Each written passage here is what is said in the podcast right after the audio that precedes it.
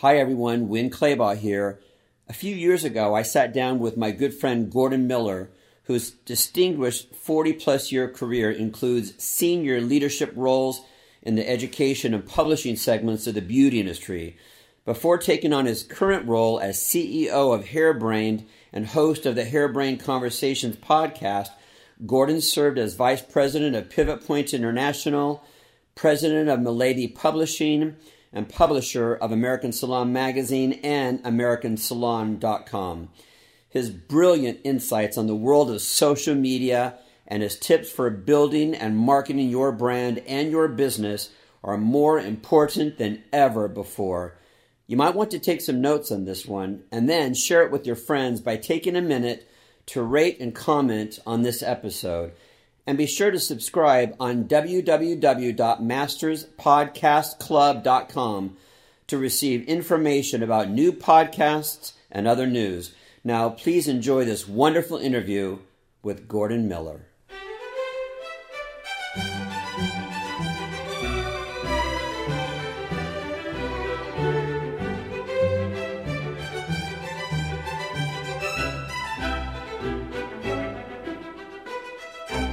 Hi, everybody. Winn Claybaugh here. Welcome to this issue of Masters. I love the choices that I made 30 years ago in my career uh, that I would always, always build wonderful, successful, healthy, constructive relationships and that I would never burn bridges. Of course, I could give that advice. We, you and I were just talking about somebody who should have learned that lesson the day that he graduated from beauty school, and yet he didn't.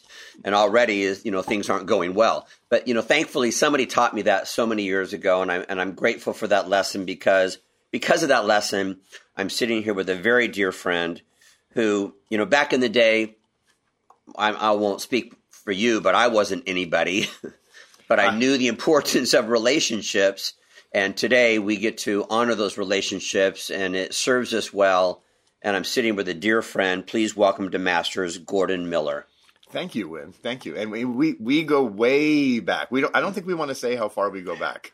Oh, I'll say it's it's literally the beginning of my career, which was 33 years ago. So we're a long, long, long time. Right. And, and I was clearly at the beginning as well in Salt Lake, Utah, where we were both in the school business. Yeah. Yeah, I, have only heard you tell this story one time, and it's when you introduced me several years ago. I mean, can you quickly tell that story? Because I just think it's a funny story that I want to get down on uh, on tape here for posterity. So, yes. so um, I was a, a, young school director in Salt Lake City, Utah, and we're talking, as you said, thirty some years ago. And this, the school industry was quite different back then. And we kind of grew up in the, the school industry when the the shampoo set time, right? They were still doing shampoo sets on the little old ladies.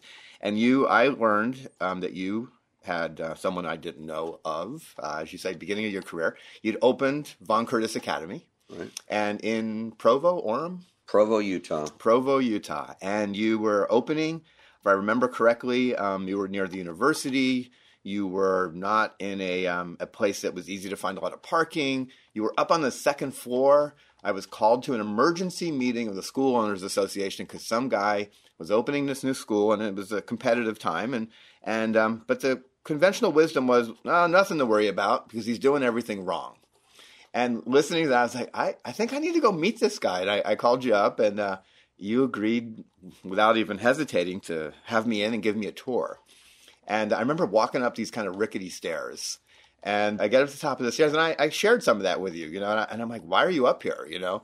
And you told me, you know, flat out that um, it was kind of strategic, that um, you didn't want those little old ladies who were coming into our schools to get up into the clinic because you opened a university because you wanted a younger clientele, the same people that those students would soon be working on as graduates. And it was a, a, whole new way of thinking about schools. And I walked out of there going, I do think we have something to be worried about. You know, this guy is changing up the game and in a way that I was excited about and jealous of.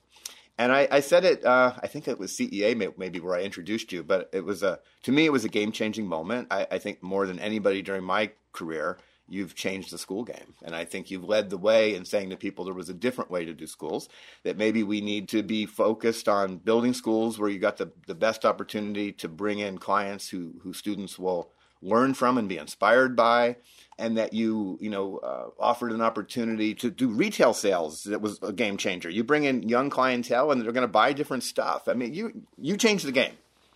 Oh, thanks, Gordon.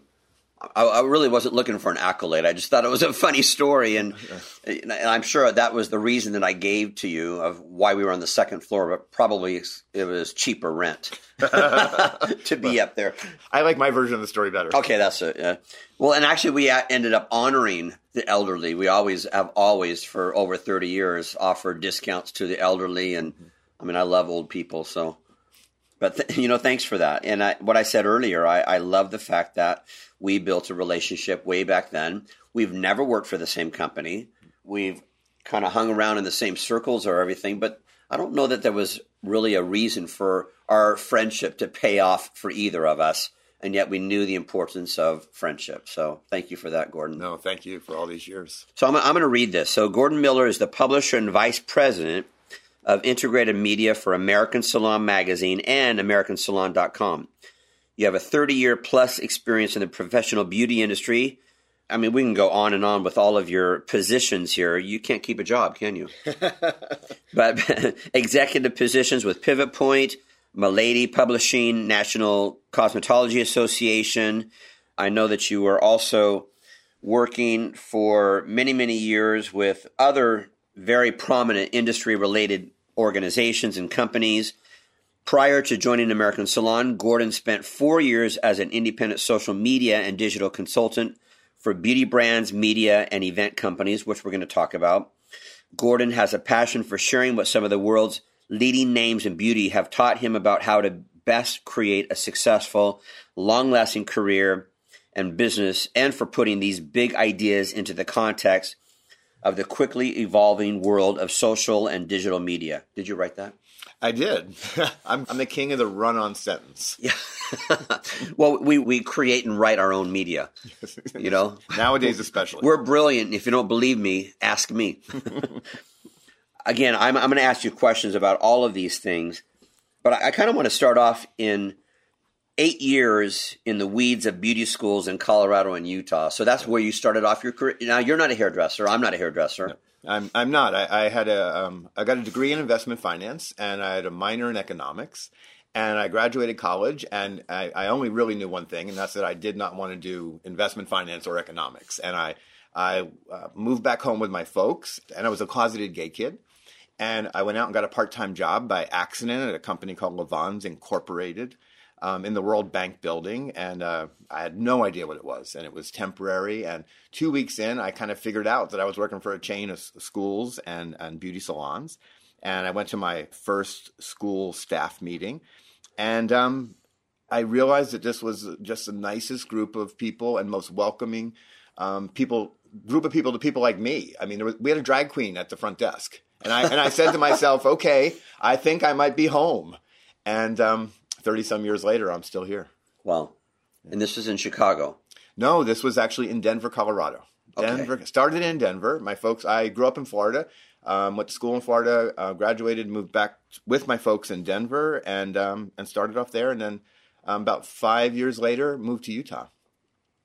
Uh, you're going to be so excited about all the different topics that we're going to address during this interview, including I consider you to be one of the experts, and well, not just me, but many people consider you to be an expert in the world of social media.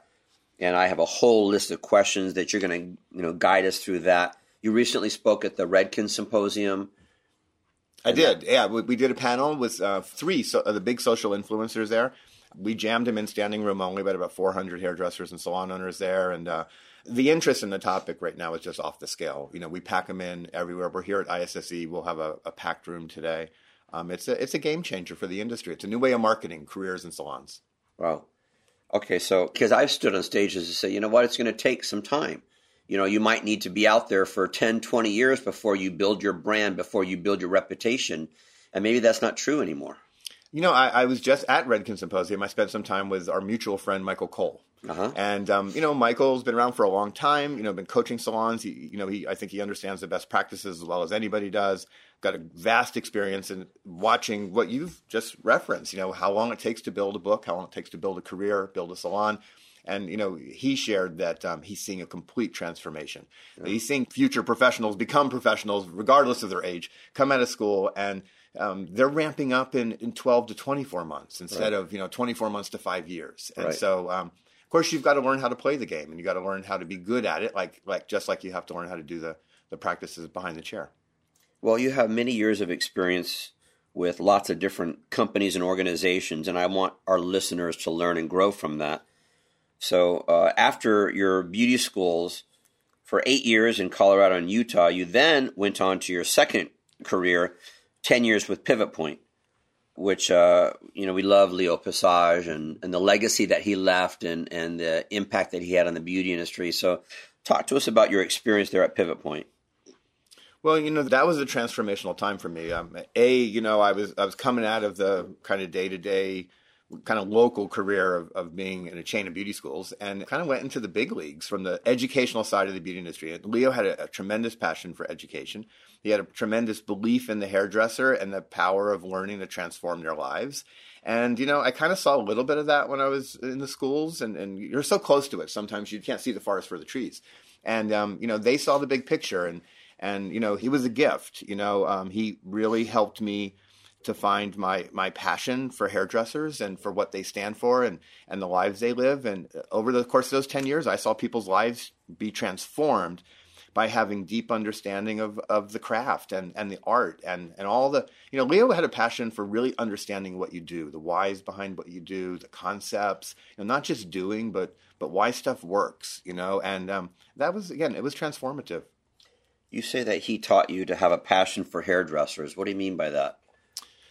I think it's, I think we're a misunderstood, you know, uh, industry, and I think um, you know people know hairdressers sometimes because of portrayals in the media, sometimes just because of their one-on-one relationship with them. Um, you know, you and I have friends who who have made gazillions of dollars, you know, behind the chair, and, and we know people who have come out of you know despair and poverty and, and had amazing lives and and changed not only their lives, but their families' lives and their extended families' lives. And you know, this is a career, you know, that's honorable. Um, it's a career that can have a huge impact on people and, and fulfill dreams. And um, I, I, never thought of this career in that way. And I also never saw it as an art form. And I think that's something that Leo really allowed me to see and see that kind of the fine art portion of hair, which is a really unique space. Well, you know, I also know people who have multiple salons, if not quite a few salons, mm-hmm. and they think hairdressers are idiots. You know, Sydell Miller taught me that you have to love what you do love who you do it with, and love who you do it for. To be truly successful, you need all three of those. And there's people who love hairdressing or they love the business of hairdressing because they make money at it. Mm-hmm. They love the guests, the clients that come into the salon to spend money, but they think that hairdressers are, again, idiots. So. You know, and that's interesting to me. You know, I, one of the things I think I learned during my time with Pivot Point was that one of the biggest challenges the industry has, and I think you deal with this so well. I've heard you speak so many times on this topic, and that is low self esteem you know the really and i think it's something that it's it's everywhere in our industry and i think the people you're speaking about potentially are those with the lowest self-esteem you know it, it's kind of you know I mean, you and I are a couple of old school gay guys, you know, and I think we're real proud of, of, of our community and our movement. And, but I think we all know, you know, those, you know, who don't feel good about themselves. And sometimes they, they put that on the rest of the community. And I, I think some of those owners who are, are hairdressers themselves who look down upon hairdressers are kind of like the self-hating hairdressers. I mean, I, I, don't want to pay pop psychologists, but but that's my belief. Hmm. Well, low self-esteem. I I wonder if it's uh, as prominent in other industries as it is ours. I'm sure other industries have to deal with that as well. It's just part of human nature. Yep. Which which is why I love beauty school students because I think that they're so hungry. Yep. In other industries, or if you choose other career paths, you tell mom and dad you're signing up for college, they're happy for you. Maybe when they say I'm, I want to go to beauty school, maybe that's not good news for mom and dad. But you know, four year college, you you can change your your mind a hundred times of what your career path is going to be, and mom and dad are still behind you. Yep. You can screw up the first couple of years of college, you know, drinking and partying, and mom and dad are still behind you. Yep. But in beauty school, you got a year to prove everybody wrong, to get it right, and to launch a brilliant career. And so I love beauty school students as as students because they're hungry and and available for that information and for that growth experience. So No, you're so right. I mean, that was my favorite part of my career was, was spending time. It's still my favorite time. It's to, you know to be in a school for a day and, and to hang because the energy is just so brilliant. And and you know it's interesting. You know, I was that four year college student, and I am that four year college student who didn't do what he was trained to do investment finance and economics. And I'm the norm, you know, and most people don't think about that, that, you know, we invest all this money in traditional education. Most of us don't even do what we studied to do. And, and right. nobody knocks us for it, you know, and you're right. And here's another interesting thing about me. It took me a month to tell my parents that I worked in a beauty school chain and salon because really? to your point of, you know, how people feel about this industry, and that was 1978 when I started. I was one of those people. I was embarrassed to tell my family what I was doing for a living. And it wasn't until I really got to know the industry, even in that near term, after that first month, and I was like, these people, you know, understand me and appreciate me and welcome me, and and and I started to feel the love pretty soon. It wasn't until that happened that I was able to share it with them, and it took them years to believe I was doing something that mattered. Wow, I love that story. Mm-hmm. I hope you tell that story a thousand times. I try. Well, uh, then you moved on to working with Milady. Yep. So, so talk about that. Which, by the way, a six billion dollar Canadian educational publishing company. That was the owner of that company. Yeah, um, Thomson Publishing was the owner. Um, I was president of Milady Publishing. Um, I left Pivot Point as VP of Sales and Marketing, and um, I spent four years kind of uh, kind of moving them from an old school publishing model to something a little more current, and that was an exciting time for me. It was upstate New York, Albany, and it really, again, it kind of connected me to the entire school industry, but also kind of upstream to the manufacturers. So it was a great door opening opportunity for me. You and I are power networkers, I would say. Uh, we love to be connected with people, and it just expanded, you know, my reach in terms of you know the people I knew, and that was really cool and powerful. But it was kind of like getting my, I, don't know, I felt like I got my master's or my PhD in, in business at, at Thomson. Um, but I, it was in Albany, New York. Um, no offense to those from Albany, but not my favorite place. And um, I, I, had lived in Chicago for 10 years at Pivot Point, and I, I was kind of wanting to, to move home. And, and one day I got a, a phone call offering me an opportunity for my next position, which was National Cosmetology Association. And, and that was a dream opportunity for me. And I, I jumped on it and spent 10 years doing what I, I think was some of the best work of my career, which is building community and, and being involved with the charitable causes of the industry. And uh, it was a, a, really a 10 years uh, kind of dream come true job. Well, you said that your time at Milady taught you how to be a smart business person. Yeah. How important was that for you and how you now navigate and are successful in what you do? And what message can you send out to those listening to this about the importance of that? I mean, here we are. We're at the Long Beach Hair Show, and I'm wondering how many classes are on business only and have nothing to do with the art, with the technical, and what's the attendance at those classes compared to the attendance of people standing around a booth watching another haircut. Which, which I'm not downplaying. I don't right. diminish the value of that, but this is your interview, so you tell us it was everything, you know, in the evolution of a career, you know, and, and I think, you know, that's such an important idea that ideally our careers last a long time and that our skills and our knowledge and our experience, you know, develop over time and, and they build upon each other, you know, and I think, you know, for me, I learned something on every job and, you know, the skills, you know, that it took to get where I needed to go, they evolved. And I think um, thinking of a hairdresser's career, a young hairdresser's career, it starts with the skills. It starts with learning how to do the work. But if you really want to make it over time, you, you have to be entrepreneurial. Whether you're working for somebody or you're on your own, it, it, to me, every hairdresser is an entrepreneur, ideally. There is a business side to that. There is a development of clientele. There is the, the selling of stuff. There is there's understanding your own paycheck. You know, there's you know we hear those stories of um, you know people changing jobs because the commission paid and it's a percentage. And what does that mean? You know, in terms of your paycheck and being able to do the math. You know, I mean, I think that's a. But I think you know, back to your point of you know the classrooms that, that these giant shows, which to me are always a mirror of the industry. You know, you look at a show and it's like the whole community comes together. Every kind of hairdresser is here. Every age, every kind of category you can think of in terms of interest and skill and, and level, and they're all here. And though, to your point, um, the theaters, the inspiration, the art, they're packed. You know, thousand right. people sitting there. Um, and the business classroom has ten people in it. Yeah. You know, and then you kind of work your way down from that big, big classroom to your medium sized classrooms to your, your smaller crowds. And God bless those 10 that are sitting in that business classroom because right. they're going to be the ones that you and I are talking about in five years yeah. who are killing it. It's, yeah. it's essential. I think it's easy to navigate yourself to one of those artistic classes and just mm-hmm. sit there. That's easy. I think it takes a little bit of courage and discipline to say, you know what, I need to go sit in a classroom where I'm going to feel uncomfortable. I have no idea what they're talking about right now, uh, but I need to learn what they're talking about. I think it starts with having goals. You know, I think the biggest hole in most people's careers is a lack of understanding of where they want to be in 12 months. And and for me it's like where do you want to be in 5 years? You know and if you really know where you want to be i think the clarity comes that you need to have business education. You need you know perhaps you can't sell retail. You know perhaps it's just that one thing I know that you take care of your body. You know, I, I know uh, usually when, when you and I want to connect, you, you tell me to call early in the morning when you're at the gym. You know, so you've got that discipline, and you, clearly a person who's got that discipline has some goals. And I think that so many hairdressers and, and young people they don't have the goals, and because they don't have the goals, they don't understand what they need to learn next. You talked about that entrepreneurial spirit, the way I've learned it, and maybe it was from our good friend Michael Cole. We love Michael, so if you're listening, Michael, we love you. Who said that we're in business for ourselves, and you have one employee, you. Doesn't matter what your pay scale looks like. Doesn't matter if you're a commission stylist or a you know booth renter or a salaried employee working in a salon. You have one employee. You're in business for yourself with one employee, and that's you. So to always look at it that way.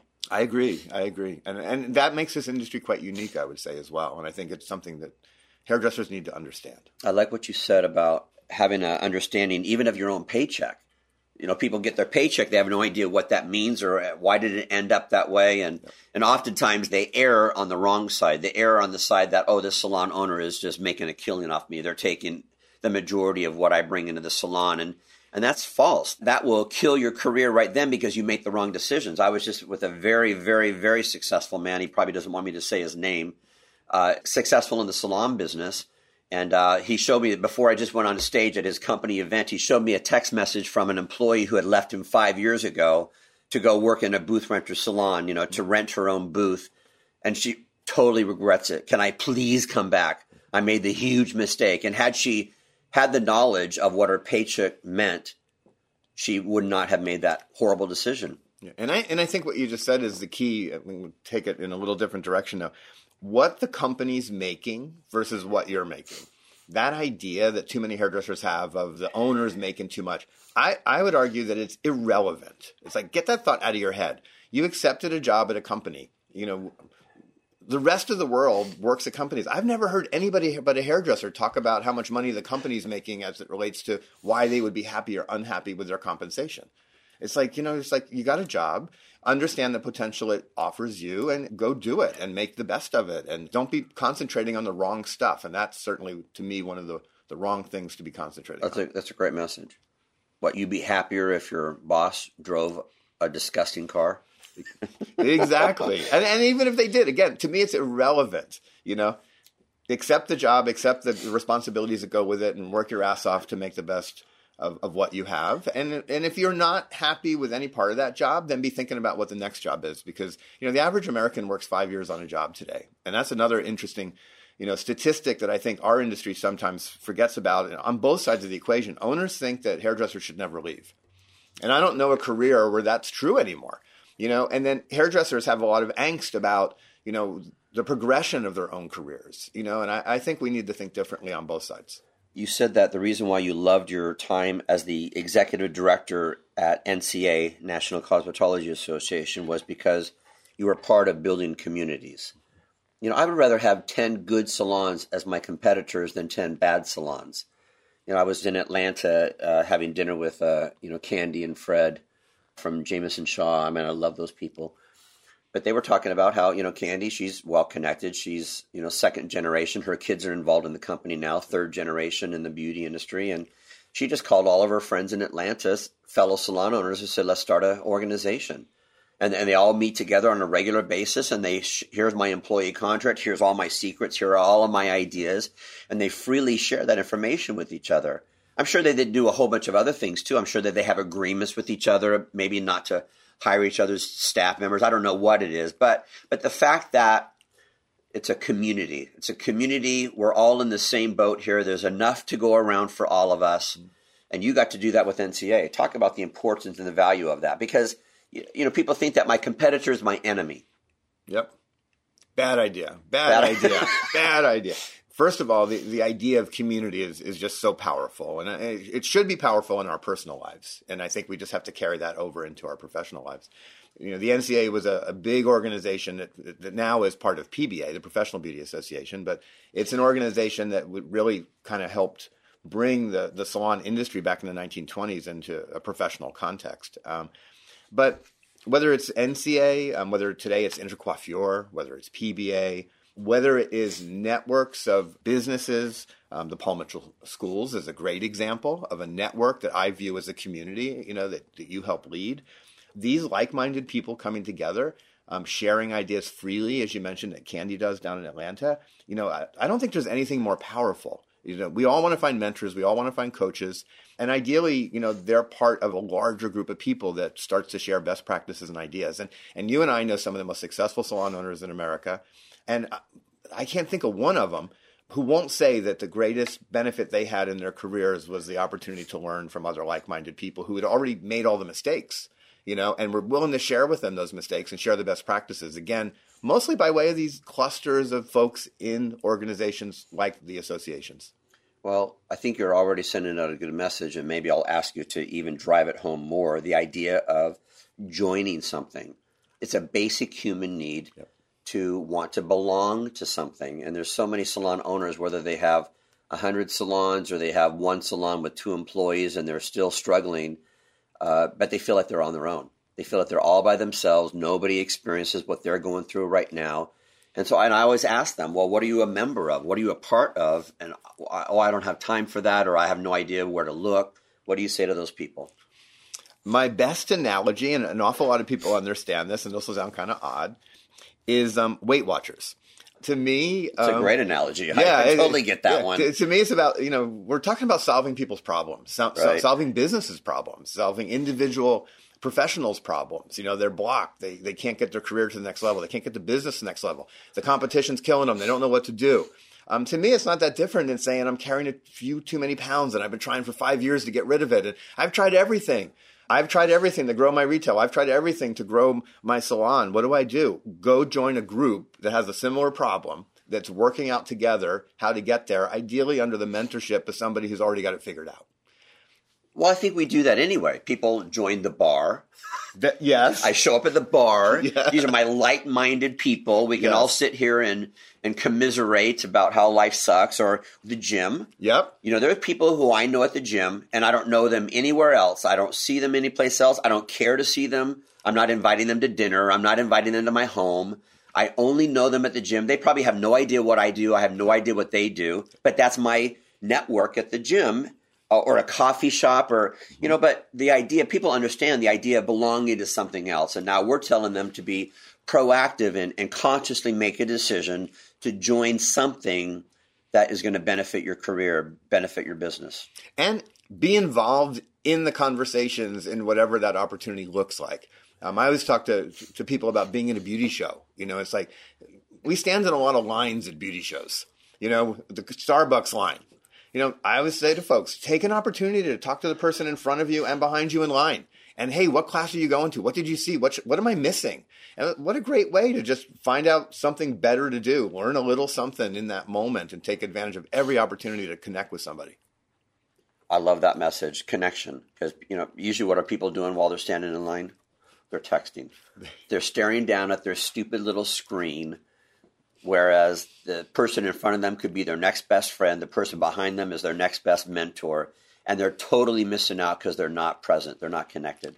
Now, I, am going to add a twist to that because, you know, I'm, I'm the social media guy. So what I'm going to say about that too is that if you're not doing the first thing that you and I would suggest that people do, which is connect in real time to people, because right. that is the most powerful thing you can do.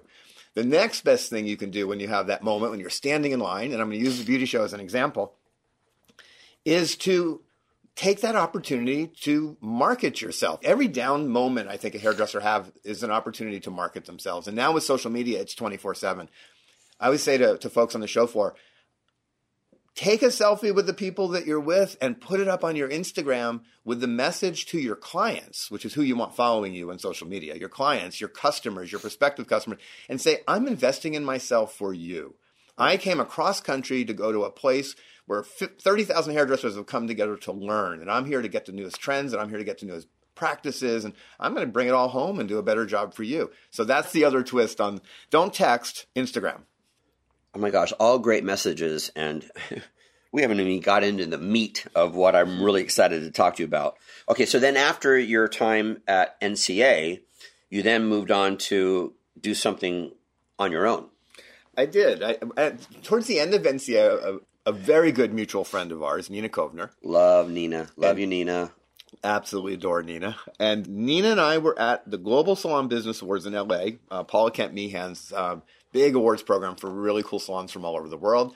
Um, and we had a breakfast one day, and, and, she asked me about Facebook. It was early days of Facebook, and she's like, "Are you doing Facebook in your job at the National Cosmetology Association? Are you using it for business?" And I was like, "That isn't that where they like play Scrabble in Farmville?" I was like, uh, "Say just say no to Facebook." Wait, what what year is this? It had to be, um, gosh, uh, maybe 2009, okay, 2008, something like that. Okay. And it was early, and um, and the beauty industry was not very engaged on Facebook at that point. But Nina, being Nina powerful, smart, brilliant marketer said, you need to go check it out from the, the, the idea of bringing people together online. And so uh, I did. Uh, within six months, I built up a, a, Facebook community page for the National Cosmetology Association of about 7,000 users. And I was like, okay, this is a game changer. This is bringing the community together 24 7 in ways I had never thought of. And I, again, fell in love with it. And uh, my next goal in life was to leverage these platforms and to just dive in as deep as I could. I saw it as a game changer for the industry and um, decided to learn everything. I spent two years learning it. And then when I made my exit plan from NCA, it was to dive into the social and digital media pool in a very big, big way. And spent four and a half years consulting and, and working with brands and different companies and media companies and event companies on, on how to leverage this to bring our industry together. You said that you spent two years educating yourself. What did that education look like? I was very self-taught in the beginning, reading blogs, you know, buying books. Back then we were it was more books, it wasn't ebooks. I read everything I could. I'm a lifelong learner. Again, I think that comes from my my time with my mentor Leo Passage. And I went to conferences, digital I live in Chicago, big city, a lot of digital stuff going on. Um, and most important, just like learning how to be a, a great hairdresser, I practiced. I was on there every day. You know, I, I people started to recognize me. And one of the most fascinating things for, for me was I left kind of the big scene of NCA and, and being connected to big brands and and I was able to stay connected to the entire industry by being very aggressive in how I presented myself online. I posted daily. I, I created big conversation threads. Um, I, I, used it as a way to stay connected to the industry, and it, and it worked for me. Um, and and then from there, I just took every opportunity I could to, to start kind of spreading out, going around the country, and just doing the work. So I spent, you know, dove in deep, really learned it, um, and was able to, to transform it into a business because brands were looking for answers around it. And thankfully, I was able to find a lot of those answers and and turn it into the next stage of my career. I worked with media and event companies, including Questex, which owns American Salon and the international beauty shows. They were a, a, big customer of mine and did a lot of work on strategy with them. And, and towards the end of my contract, they offered me a full time position with American Salon. And at this stage of my life, you know, that was very interesting. Um, the strategy we put forward was taking a really deep dive into content as a digital and social form. And I just thought, you know, I made those suggestions to them. I thought, who better than me to actually take the job and run with it? You said that your job is to kind of be the industry's storyteller or to help other people, other companies tell their stories. Talk about that. I think of social and digital media uh, when you really understand it, it you, you realize that what you're trying to accomplish, there's nothing new about it. Publications, trade publications have always been the industry storytellers. It was always the place where brands looked to have their stories told in print, um, and in more recent years in digital and print, and now in social and the ways that we can tell stories has just grown exponentially. You know, we've got video, we've got audio. Um, you've been the master at audio for years. So it's the job of the publications to report the news, to share the stories, to share the art, and to inspire people to have better careers. And so we're just doing it in new ways. I remember uh, somebody taught me years ago when I was like, because uh, I had a connection to the local newspaper. So we're going back 30 years. Yep. We had a connection to the local newspaper. I'm like, gosh, I really need press you know, my salon needs some help. I need press. And she was sweet, sat down with me. She's like, if I'm going to give you press, it's not because you need it, it's because you're press worthy. And that was huge for me because I was just desperate. She's like, no, bring me a story.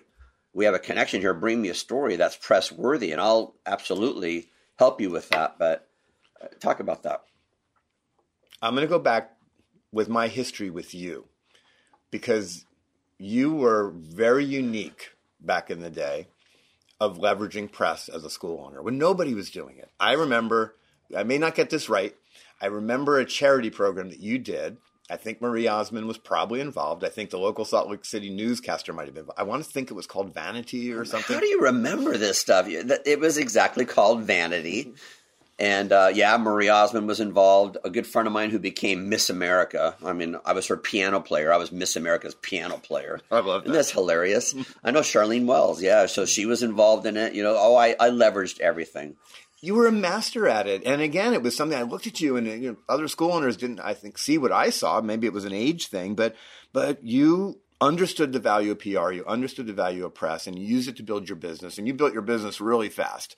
And um, it, was, it was something to see. And then fast forward to answer your question, it's important, it's powerful. Whether you're a, a salon owner, you know, who's looking to build your business, your brand, you know, trying to take it to the next level, having your story shared matters. Mm. And it's still kind of the gold standard, I think, for, for most of us is, you know, it's like get old school guys, you know, get your picture in the paper you know, it's a big deal for a magazine to publish somebody's story and you get to, you know, print it out and put it up on the wall and, and it inspires your clients to say something to their friends. Hey, you know, my hairdresser was in a trade magazine. My hairdresser matters. What a great way to inspire referrals. I mean, what a great way to, but it's also a great way, I think, just to feel that what you do matters, to get that mm-hmm. validation. So I think it's a important thing for leaders to do, be storytellers.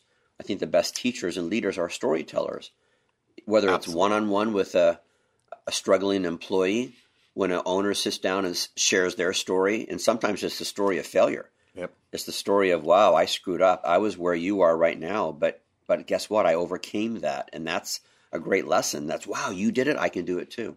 There's nothing more powerful in life than storytelling. Um, mm-hmm. We learn from stories. Um, I'm doing a panel discussion today with a bunch of young influencers, and I open the presentation. I think my second or third slide in the presentation is a picture of cave art. And the point of that cave art is because social media are they are storytelling platforms, and um, we we know that from all the work that's been done, the best practices. You know, great storytelling happens on social, and and those cave drawings tell us that there were people who didn't know if the planet was going to be here the next day. They didn't know they were on a planet. They just knew they were on a chunk of grass. And yet some of them felt compelled to draw stuff. They didn't have paper and, and crayons, you know. They went into caves and they carved art, not knowing if anybody would ever see it. it. It's been shown it's part of the human condition. It's part of who we are, you know, to tell stories and to receive stories, and, and it's the best way we learn. I love that. That's cool. okay, let's jump into uh, social media. You say it's one of the most important trends to ever hit the beauty industry. And then you even listed them, named them. Mm-hmm. You said the, the first one was the invention of the Marcel iron. Well, you go ahead and tell that. I won't tell your story. This is your story. No, I, I, do. I think I think social media is one of the biggest things to ever hit the industry, and we talked a little bit ago about our friend Michael Cole and his take on it, and, and the transformation he's seeing, which to me is a proof point of what we see happening all around us. I mean, it's a great form of marketing. So if I think about the entire industry, there's been four big movements. You know, the first was the invention of the Marcel iron, which, if you read the history of the industry, that's kind of when people had a reason to go to salons. A lot of folks don't realize. You watch Downton Abbey, you start to understand that that the hairdressers were the domestics you know, in the early part of, of the last century. And we didn't have people who could go to salons. People got their hair cut at home, and, and women wore their hair long, and, and their sister and their daughters braided, you know, and, and it was a whole different time. So the Marcel iron created a reason for businesses to emerge. Um, and then we had the invention of hair color by um, a scientist of the founder of L'Oreal. And then Clairol later in the 50s, you know, in, introduced the lighteners. And that was a big revolution because it, it, again, you couldn't do hair color was, was toxic back in the day. I mean, it was, you know, the, you could not do hair color at home. And so, you know, that was a transformational moment in the evolution of, of the salon. And then our friend Vidal Sassoon, the late great Sassoon, um, he helped transform the industry and, and by taking us from the weekly, you know, to a whole different way of, of doing business at salons. And then I think the next big movement is, is clearly social media. We've seen new categories of, of doing hair, the vivid colors, what we see happening today with braids and, and a reinvigoration of the barber industry, all because of social media. Wouldn't be happening otherwise.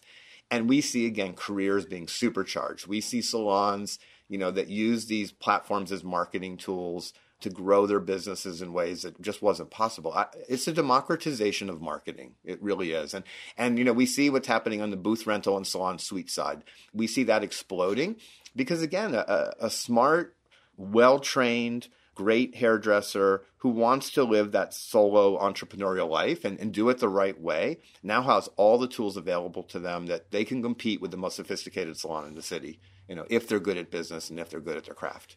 Um, I don't think there's anybody listening to this that would debate as to whether or not social media is important and why it matters. But how do you go about getting really good at it? I'll, I'll be, I, I've got a nice following between Facebook and Twitter and Instagram and everything, but uh, somebody does it for me. Yeah. I'm involved in the process. I send content and ideas and everything, but I, I don't even know how to log on to tell you the truth because I, I, got one weekend somebody said when you have to go on and check that one posting I, I, went on there i could never find the posting that she wanted me to see but what i found was about a hundred cat videos and four hours later i'm like i'm never logging on again I can share some some great cat videos with you, by the way. So uh, I think you may be missing. You know, oh, I got good ones. I got sucked into it. I was like, oh my gosh, how did this happen? The um, I, I think the most important message around that question is that again, I, I like to think about social media, um, kind of the metaphor of everything else we know about the business of doing hair, and just think of it a little bit differently. I think it's really important to, to note here that you're smart enough as a business person to know that you can't and should not be doing everything. I would bet you money that uh, not too often do you sweep the floors at the Paul Mitchell School here in Costa Mesa. Right. Um, you've made that decision. I know salon owners who are sweeping floors, you know, who are struggling to grow their businesses and are putting time into things that maybe are not the best way to move their business forward. So I think depending on where you are in your career and where you are in your business, you have to make choices. And um, depending on again where you are, social media may not be the thing that you need to be learning. It may be somebody else who's working in your business. You may want to hire somebody to do it. Um, if you're a student and or you're a young professional, behind the chair, we have always encouraged people to let people know what they do, to encourage referrals, to encourage recommendations. You know, all that stuff can also be done on social media. So I, I think it's just about making choices how you use your time. Most important is the idea that marketing matters. And the big idea is that these are marketing tools. People get confused about social because most of us start with doing it personally. But we also have conversations personally before we join this profession. And we teach them, you guys do a brilliant job of this at Paul Mitchell School, of, of, teaching them how to do what they already know to do pretty well, which is talk to people. Well, how do you put that into business context? How do you know what kind of things are appropriate to talk about behind the chair that maybe are different than what you talk about in your personal life and make those choices? It's the same with social media. It's just starting to understand how do you transform what you know about social from a personal perspective into a professional context. I mean, thanks for the the accolade that I was smart enough to know that I my time is better spent doing things other than sweeping the hair or doing my own social media. I think I maybe I learned that from Henry Ford, where he where he was on trial, and they asked him a question. He said, "I don't know the answer to that, but I know who knows." I, I, don't know I how to log onto my social media sites, but I know who knows, and I'm trusting in that person. So, what do you say to that salon owner or that brand new stylist who says, oh, I don't really have the time for this or I don't have the knowledge for this? What's the answer? What's the solution? First and foremost, I, I would say that, you know, to a salon owner, you know, do you understand the importance of marketing? And to a, a professional, I would say, do you understand the importance of promoting yourself and your work? And if the answer is yes, then I think the follow up is then, you know, what are the best ways? What are the best tools? How do you go about accomplishing that? And then I think if you're not using social in your mix of marketing tools, then I think that's an interesting conversation to happen. It's not for everybody. Um, in the old school way, a salon newsletter wasn't for everybody. Um, a billboard going back way back when, you know, a billboard wasn't for everybody. It's figuring out what's the right marketing mix for you. What are the needs of your business? Um, what are your goals? If you have a full book and you're killing it, do I think you need to be putting a lot of time into social media? Not necessarily. Perhaps not at all. I also think, however, you need to be thinking forward. Just because you have a full book and you have a business that's killing it doesn't mean you're going to be killing it in five years. Right. So you've got to be thinking ahead as well. So, you know, it's just another tool. Should every salon be offering barber services? Everybody wants to jump on that trend today. There's no simple answer to that. You know, do you have the people who can execute on it? Are you willing to invest in the training? Are you willing to invest maybe in a barber chair? You know, there's lots of choices to make, and there should not be a simple answer to the question. Okay. For somebody listening to this that's thinking, I really don't have the time to do this, I realize the importance of it. I need to have a, a good presence or a huge presence in social media. I don't have the time to educate myself how. How about if I hire somebody? And if they go that route, like who do they look for? What could they pay somebody to really do a good job with it? It's not the ideal. I'll, I'll start with that um, because there's a, a, a key kind of a concept in social media success is that of authenticity. Okay. But that's true of marketing. I mean, if you're going to have someone do your marketing for you, they better understand your brand and they better understand how to speak in the voice, you know, of your culture as a salon. And the same is true of social. I would always recommend that you first take a step back and really take a look at your time. I don't know a salon owner who doesn't say that hairdressers have time to build their referrals in real time to go pass business cards out at Starbucks. And if you're doing that, I would say maybe you need to think about, you know, is social media more efficient? Um, if you're looking for services or people who can help you with that, you know, Google's a great resource. You know, you can look, you know, just go online and, and look for local resources. PBA, uh, Professional Beauty Association, I think they have a lot of members who, who work in this area. Our dear friend Nina Kovner, I think, is one of the greatest coaches in this particular space in marketing general. She's very connected and knows some other resources. She doesn't do social media work per se, but I think she's an amazing resource. Uh, PassionSquared.net to give her a little plug. Um, so that'd be my answer. If you were to categorize or prioritize the different social media platforms mm-hmm. of, of what's the most important and in terms of marketing yourself or building your books, as you say, what's number one, what's number two, what's number three? Because I've had people say it's Twitter and Twitter only. Yep. You know, if you really want to build your business, it's Twitter. Yep. Um, the question of platforms it's always a fascinating one, and and it starts with you know where are your clients? Again, going back old school, you know, uh, I, I knew salons way back in the day that used billboards.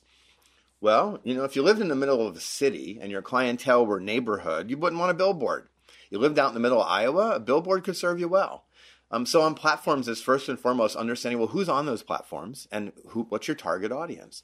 If your target audience is my mom, my sweet little 81 year old mom who looks gorgeous and goes to a great salon, you would want to be on Facebook because mom's on Facebook, much to my confusion on some days. You know, so, but seriously, um, it, it's where your clientele. If if you have a younger twenty something, thirty something clientele, I would say Instagram without question. It's the most engaging platform. It's where we're seeing most of the action happening these days.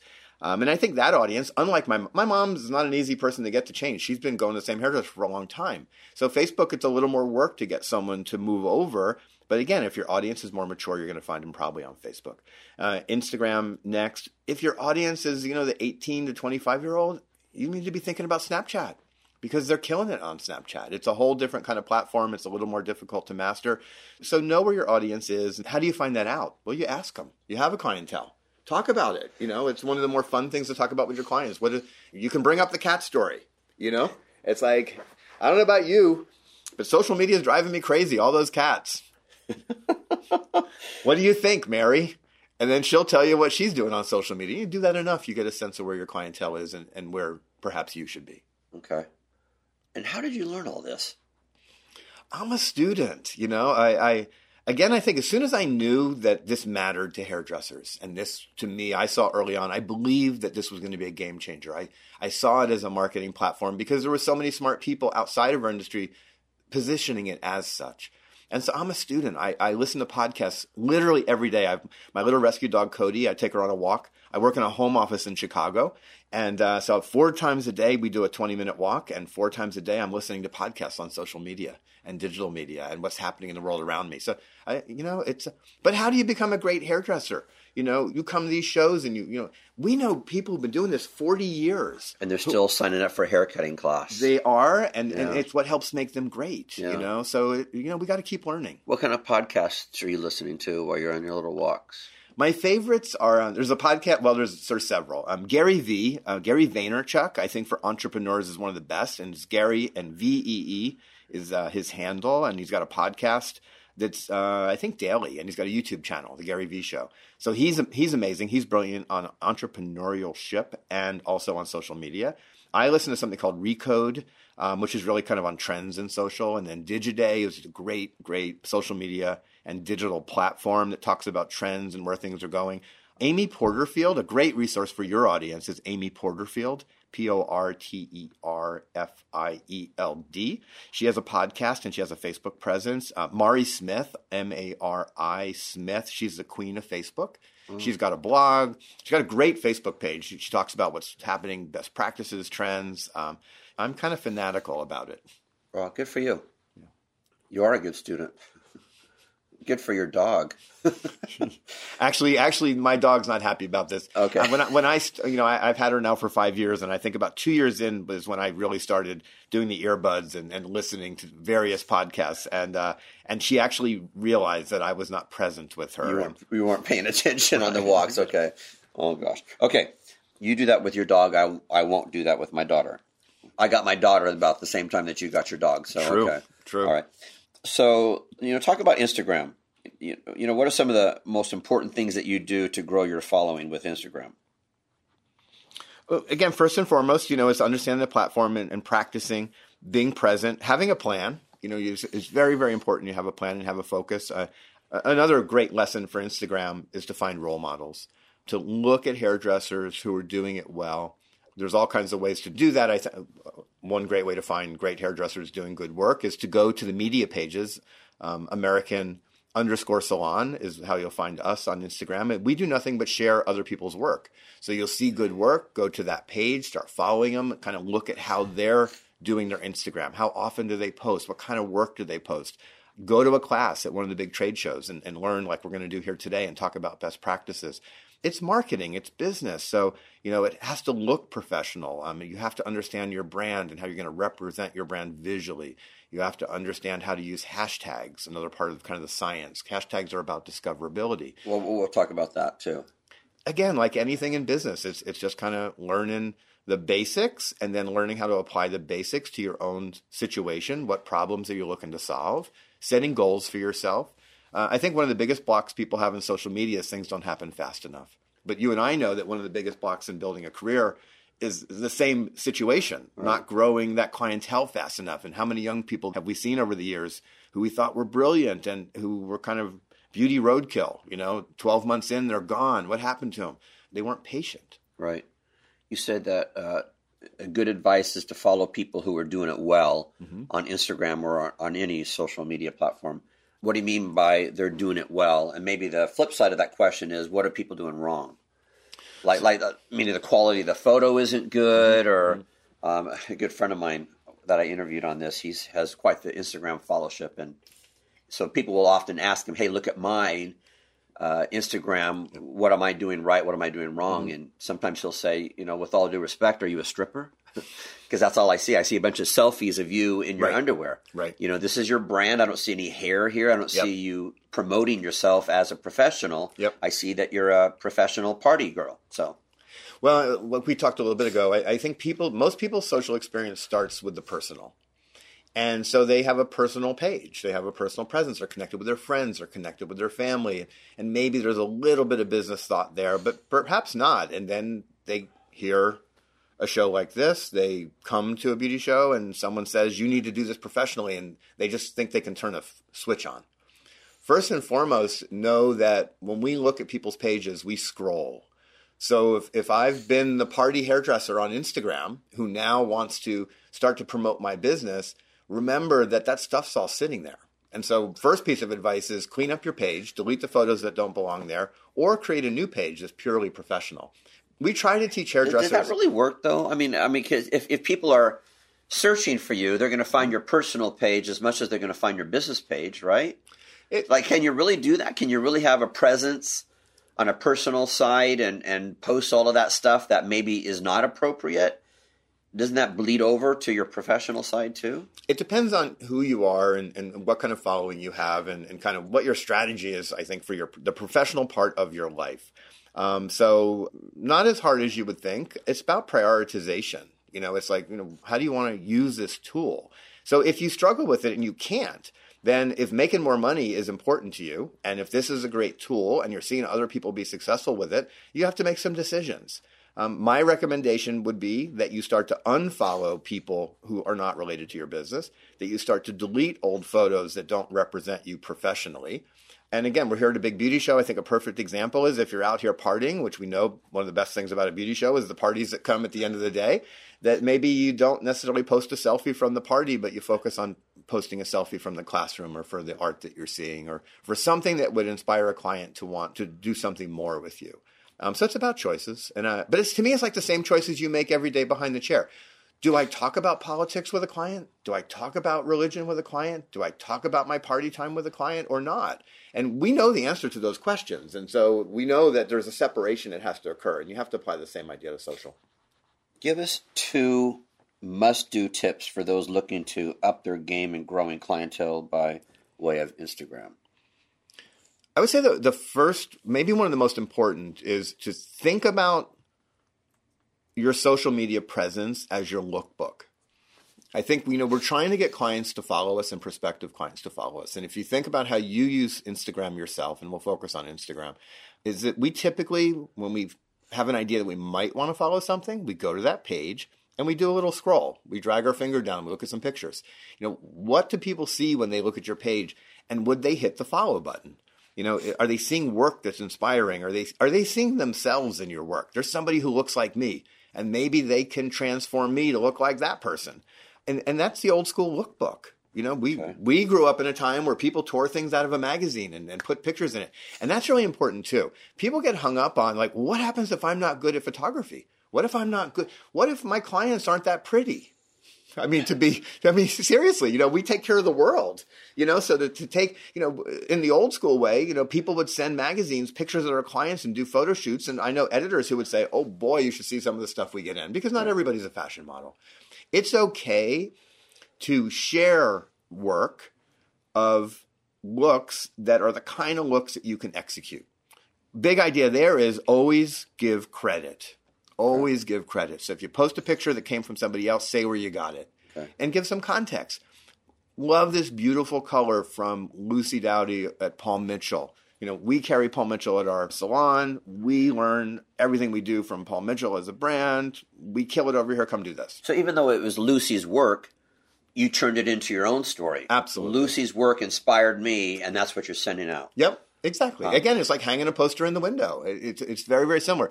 So think of that Instagram feed, if you will, the thing that people scroll through, as, as a canvas to create an image for your brand as a stylist. And it could be nothing but curated work. It could be your work. It, you know, if you're into photography, if you want to put the time in to learn how to be a good photographer, all kinds of great online resources, books you can read, classes you can take.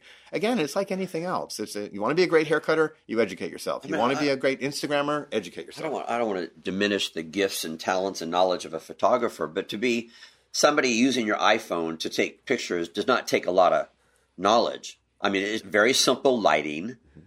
I, I remember, you know, Marie Osmond, you know, taking pictures with Marie Osmond. She's like, no, no, no, sweetheart, we have to turn over here. That's the light. That can't be behind us.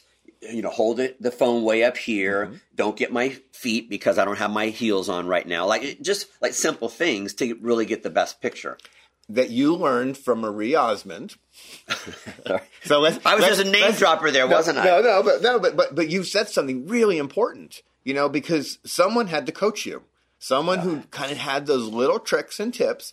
Uh, Again, as someone who watches the space and watches what stylists and salons are doing, and I watch every day, you'd be amazed at how much bad work there are is out there. It's Right. just it's pretty horrific. Some of the stuff that we see that people don't realize that they're harming themselves by putting out good Right, bad put stuff out bad stuff. and you know it's a, it's a problem. Um, years ago, I was on a panel at Intercoiffure, many, many years ago. I think it was 1998. It was uh, Richard Calcasola, Sam Brocato, Gene Juarez, and me. Oh Young gosh, me. wow, I don't know how the hell I got on that panel. That's quite the panel. It was quite the panel. We were talking about the image of the industry and Intercoiffure, one of the best groups in the industry and, you know, truly artists. And they were talking about, you know, it's like how people view us and what are we going to do about that? And I was like, what am I going to say with these guys, you know, these icons on the stage? And I flew in. I'll never forget it. I was, I was, I was racking my brain. I was, I was totally intimidated. And Intercoiffure are some of the best salons in America. Yeah. And I'd never been on that stage before.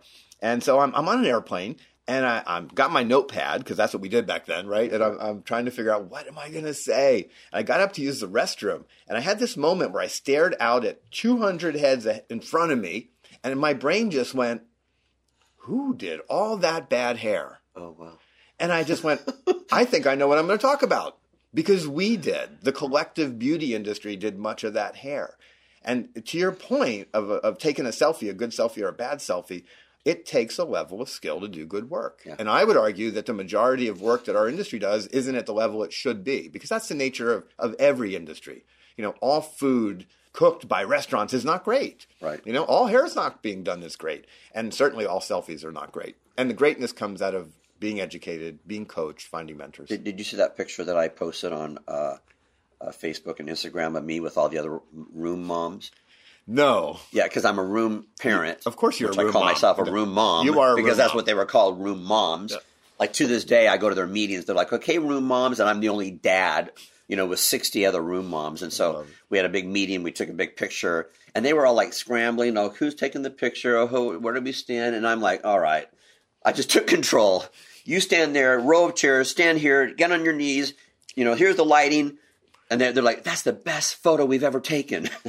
Thank you, Marie Osmond. thank you, thank you. I, I remember uh, uh, we talked about our good friend Ruth Roche, uh, where she talks about one of her first, and she's won NAHA how many times? And you win NAHA, you win all these other accolades and everything because the work is brilliant, but also the photography is brilliant. Yep. And uh, she says that her first photo shoot was in the back of a Chinese restaurant in Santa Barbara, California. And I said to her, I said, you know, Ruth, can I see those photos? She said, no, you can't. And that people think that, you know, her first photo shoot was NAHA worthy Right. meaning you know you're going to do bad work or you're going to do work that's maybe not worthy to post doesn't mean you have to post it so so just be very very selective of what you're putting out there Absolutely. And, and yeah, your first photo shoot wasn't great. Your first haircut wasn't great. Yeah. And your first selfie is not going to be great, you know. So so much of it is having an eye and being objective about your own work, taking a step backwards and looking at what you're going to post before you you post it. Is the lighting good? You know, is eh, lighting is everything. How many hairdressers do we know, you know, who take clients outside for clients to understand the hair color because the fluorescent lighting doesn't show it well. And they know enough to get, let's go outside and look at this. We get good lighting in the real world. You know, we need to get it in, in social. You speak better than most hairdressers you can totally pull it off that you're a hairdresser you have the language better than 90% of hairdressers so Well, you and I have been hanging, hanging with them for a long time. thank goodness Yeah. man joy of my life Same. I interviewed a guy on Masters uh, about a year ago named Phil Palin, and I invite all of you to go back and listen to his Masters interview. But he's a big fan of Twitter, and he's very, very specific. That's his platform.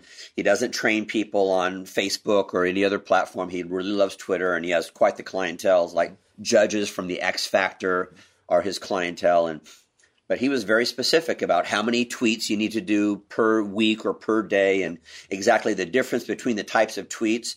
Do you have the same type of advice for Instagram? Like how often should people be posting? Is that a daily thing, multiple times in a day or Yes, it would be the answer. Um, maybe not quite as specific a formula. Because again, I, I think everybody's a little different. It starts with goals. You know, again, what are you trying to accomplish? And so if you're really trying to make something happen big and faster, you're going to want to do more. Um, posting regularly, posting consistently is really important.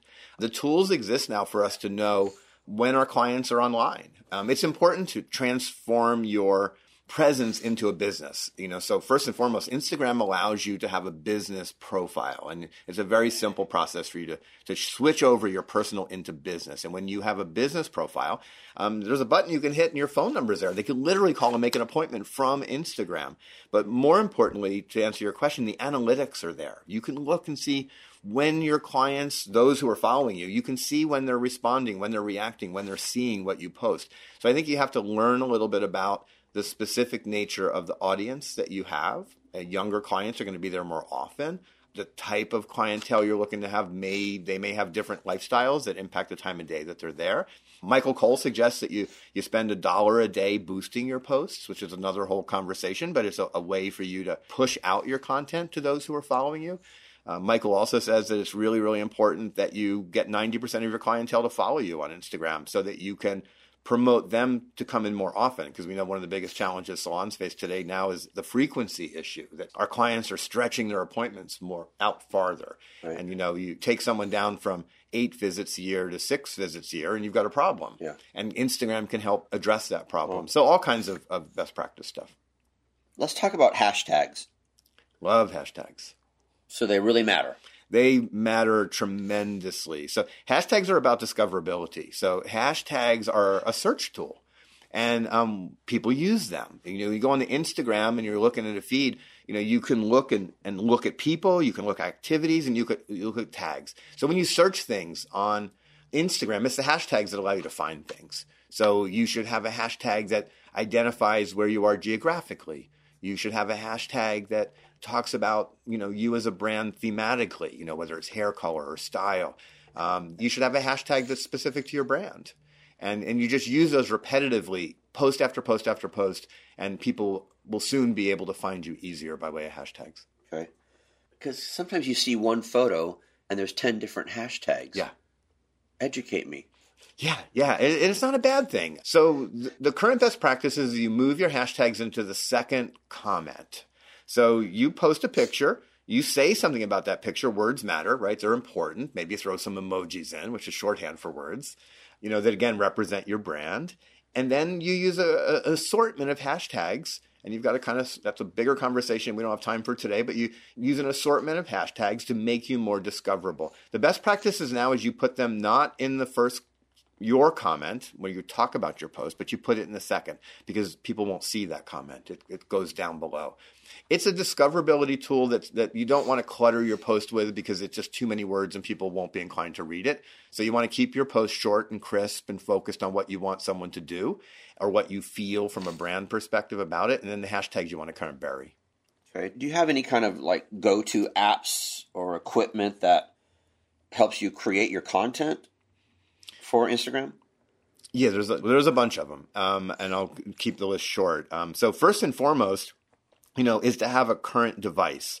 Um, the phone's like the most powerful computer on the planet these days. It's it's amazing because it, most of us, eighty percent of the use on a phone today is not talking to people or calling people. It's using it for computing, and Instagram and social media is all about computing.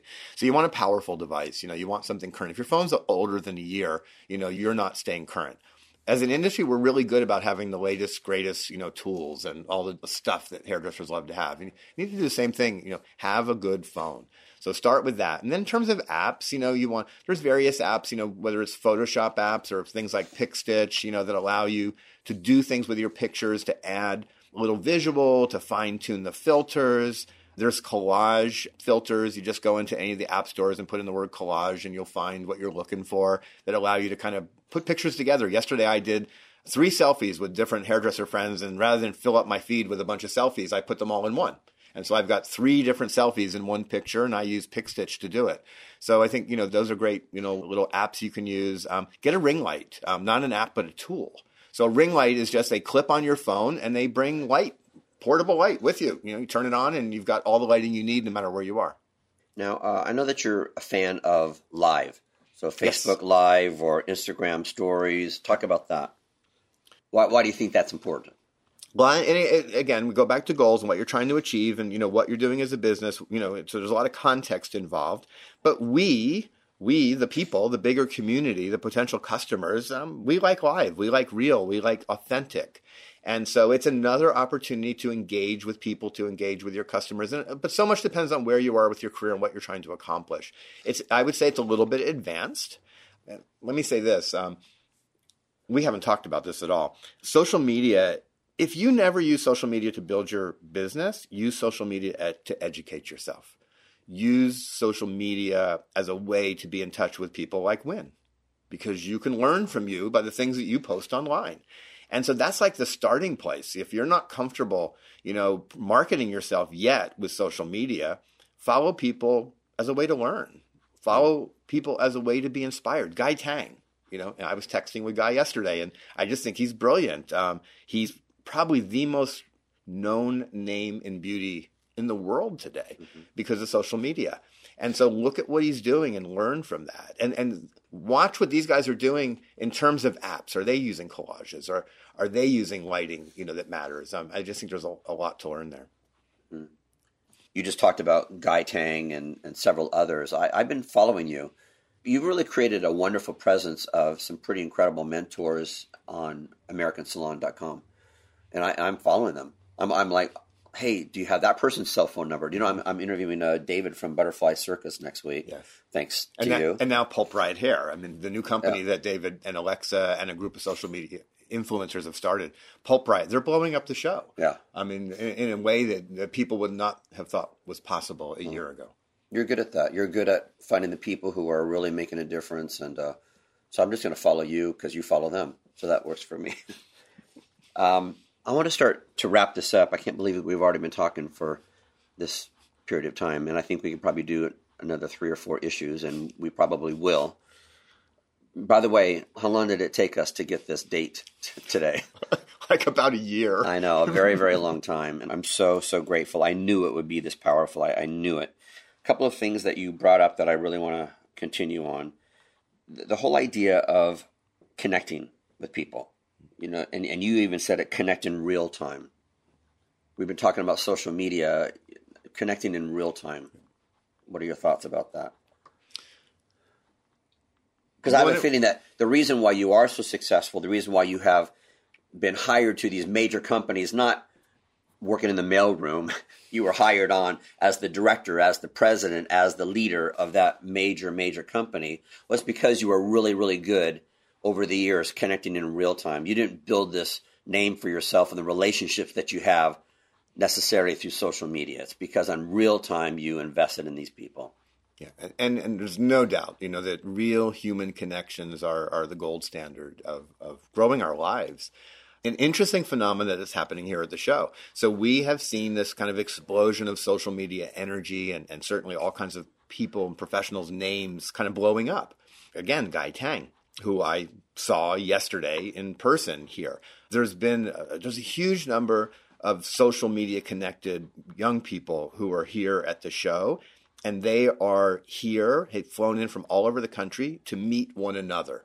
Many of them have never been to a beauty show before, and they've come because they are connected online, but they get that there's nothing better than meeting somebody in real time. Mm. And so they're making it happen. So and, even though they have huge followings on Instagram or on whatever, they still know I need to connect in real time and they they learn from one another. They not only follow each other and, and learn online from each other, but I've sat with them the last couple days, a lot of them, and, and listened to their conversation and participated in a conversation. And there's such a huge exchange of ideas that's happening amongst all of them. Mm. And on, on just about every question you've asked, you know, well, what are you doing with hashtags, and what, what apps are you using, and what camera are you using, what phone are you using? So the real time matters, and and there's nothing better. Hmm you also talk about the importance of uh, paying it forward.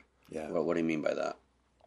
Well, how lucky are, are you and I after 30 some years to be doing what we do? And, and I know you and I are very much on the same page of this as this. Um, I would not be who I am today um, without the generosity of so many people who've been so good to me and teaching me and mentoring and coaching me and, and just letting me be part of their professional lives and their companies.